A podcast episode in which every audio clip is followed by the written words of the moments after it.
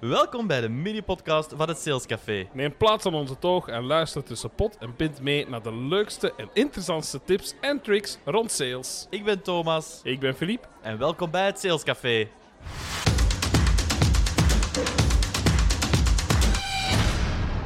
Goeiedag allemaal en welkom bij het Sales Café, de meest smaakvolle plek om je verkoopvaardigheden bij te schaven. Uit deze machine komt geen koffie gelopen, maar wel een royale portie saleskennis. Thomas en ikzelf zijn je baristas van dienst, klaar om je te voorzien van heerlijke tips en tricks die je salesprestaties zullen versterken. Dag Thomas, hier, eh, hier zijn we weer. Dag Filip, eh, wat, wat een intro. Ja, ik dacht, eh, laten we eens even anders aanpakken. We doen eens even iets anders. Nee, iets anders. Waar gaan wij het vandaag over hebben? Wel, vandaag Filip gaan we het hebben over de hunters. De wat? De go-getters, de haaien, de tijgers, de jagers van de saleswereld. Oh, dat klinkt mij als muziek in de oren, Thomas. Is het waar, Filip? Want Ja. het zijn- vaak zijn dat wel de mensen die niet de beste reputatie hebben. Ze worden vaak aanzien als de gladde verkopers, de deur-aan-deur mensen die langskomen om iets proberen aan te smeren. Ja, ja, ja, ik snap wat je wil zeggen, maar ik, ik hou wel van dat type verkoper, kan ik wel zeggen. Van de gladde salesman? Niet de gladde salesman, maar wel van de mensen die echt de go-getters zijn. Die echt Ja. durven de kansen te zien en Ja. die echt durven om elke keer opnieuw recht te staan, ook al hebben ze een nee gehad. Ja. Ehm, je, je, je kent misschien wel de uitspraak, eh, verkopen begint bij uw eerste nee. Wel, vind ik wel een leuke. Ah Dan, ja, eh, ja. Dus, eh, Ja, ja je, je- moet die rejection hebben gehad om, om Ja. te kunnen blijven doorgaan. En Voilà. dat is zeker niet gemakkelijk. Maar ja, we zitten hier vandaag om ook dat, dat, dat gedeelte van die gladde verkoper misschien Ja. een beetje ja, uit de wereld te helpen. Hè, want we hebben toch een enorme passie voor onze stijl en we willen Mhm. dat stereotype beeld een beetje weghalen en sales gewoon aantrekkelijk maken.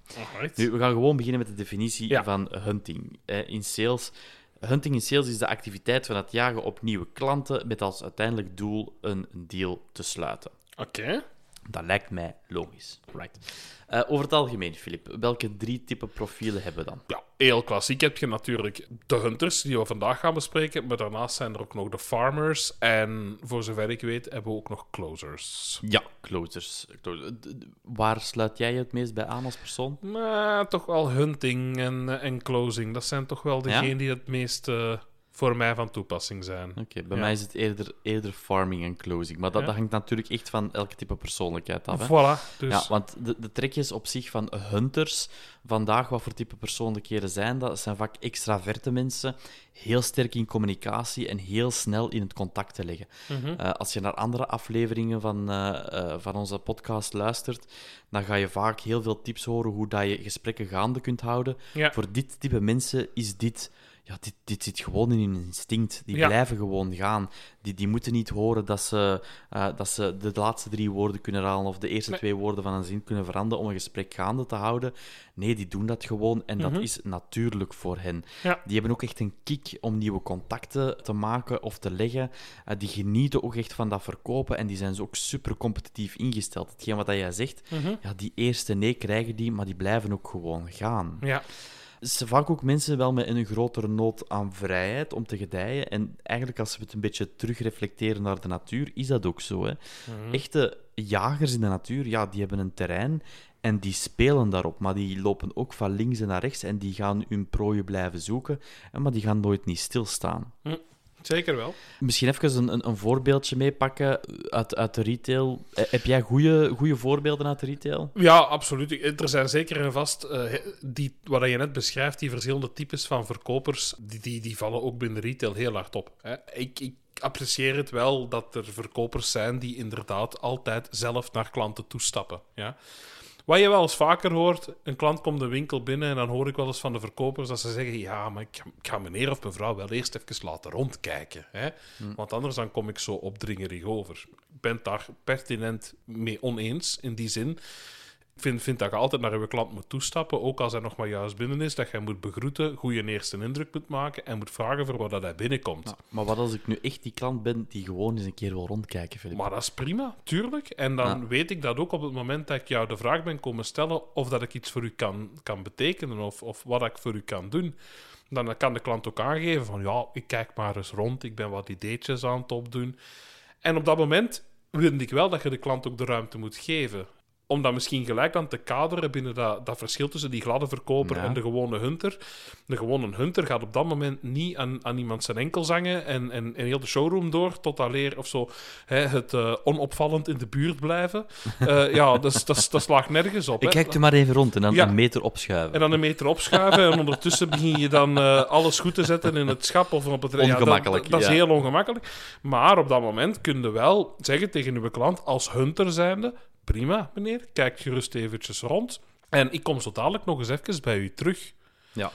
In tegenstelling tot wat ik nu heel regelmatig hoor van de mensen die dus aangeven dat ze niet te opdringerig willen overkomen, dan zeggen die, ah prima, kijk maar eens rond. Zeg, en als er iets is, dan roept hij mij maar. Ja, één, ik hoop niet dat klanten beginnen te roepen in mijn winkel. maar twee, je geeft ook weer de controle aan uw klant. En dat Ja. zal een hunter niet snel eh, Een, niet een snel hunter doen. gaat dat inderdaad niet doen. Hè. Dat, is, dat is eigenlijk redelijk duidelijk. Ik denk dat dat ook echt in die hun instinct zit. Eh, Als je dat inderdaad terugtrekt naar de, naar de natuur. Ja. Gewoon een, een kat bijvoorbeeld, hè, dat, dat, dat jachtinstinct zit erin. Bij ene vogel niet gevangen gaat die heel haar leven blijven doorgaan om vogels te vangen. Alleen misschien niet elke huiskat. Hè. Nee. Ons daar eerlijk in zijn. Ik denk als, we- als we die van mij achter een vogel zetten, dat ze wegloopt. Maar ehm, nee, eh, bij, bij de meeste katten zit een bepaald jachtinstinct. Ja. En dat is eigenlijk hetgeen wat ik wil zeggen. Hè. Dat, dat, dat, dat is een instinct en dat krijg je niet zomaar weg. Nee. Het zijn mensen die, die vaak niet loslaten. Mhm. Typische taken ook voor een hunter trouwens zijn ja, bijvoorbeeld prospecteren is een hoofdtaak, dat cold calling, networking, conversaties starten. En in veel sectoren wordt er ook verwacht dat ze en de hunter zijn, en de farmer zijn, en de closer zijn. Eh, dat ga je ook nog eens een keer terug horen in de aflevering van, eh, van Farmen bijvoorbeeld.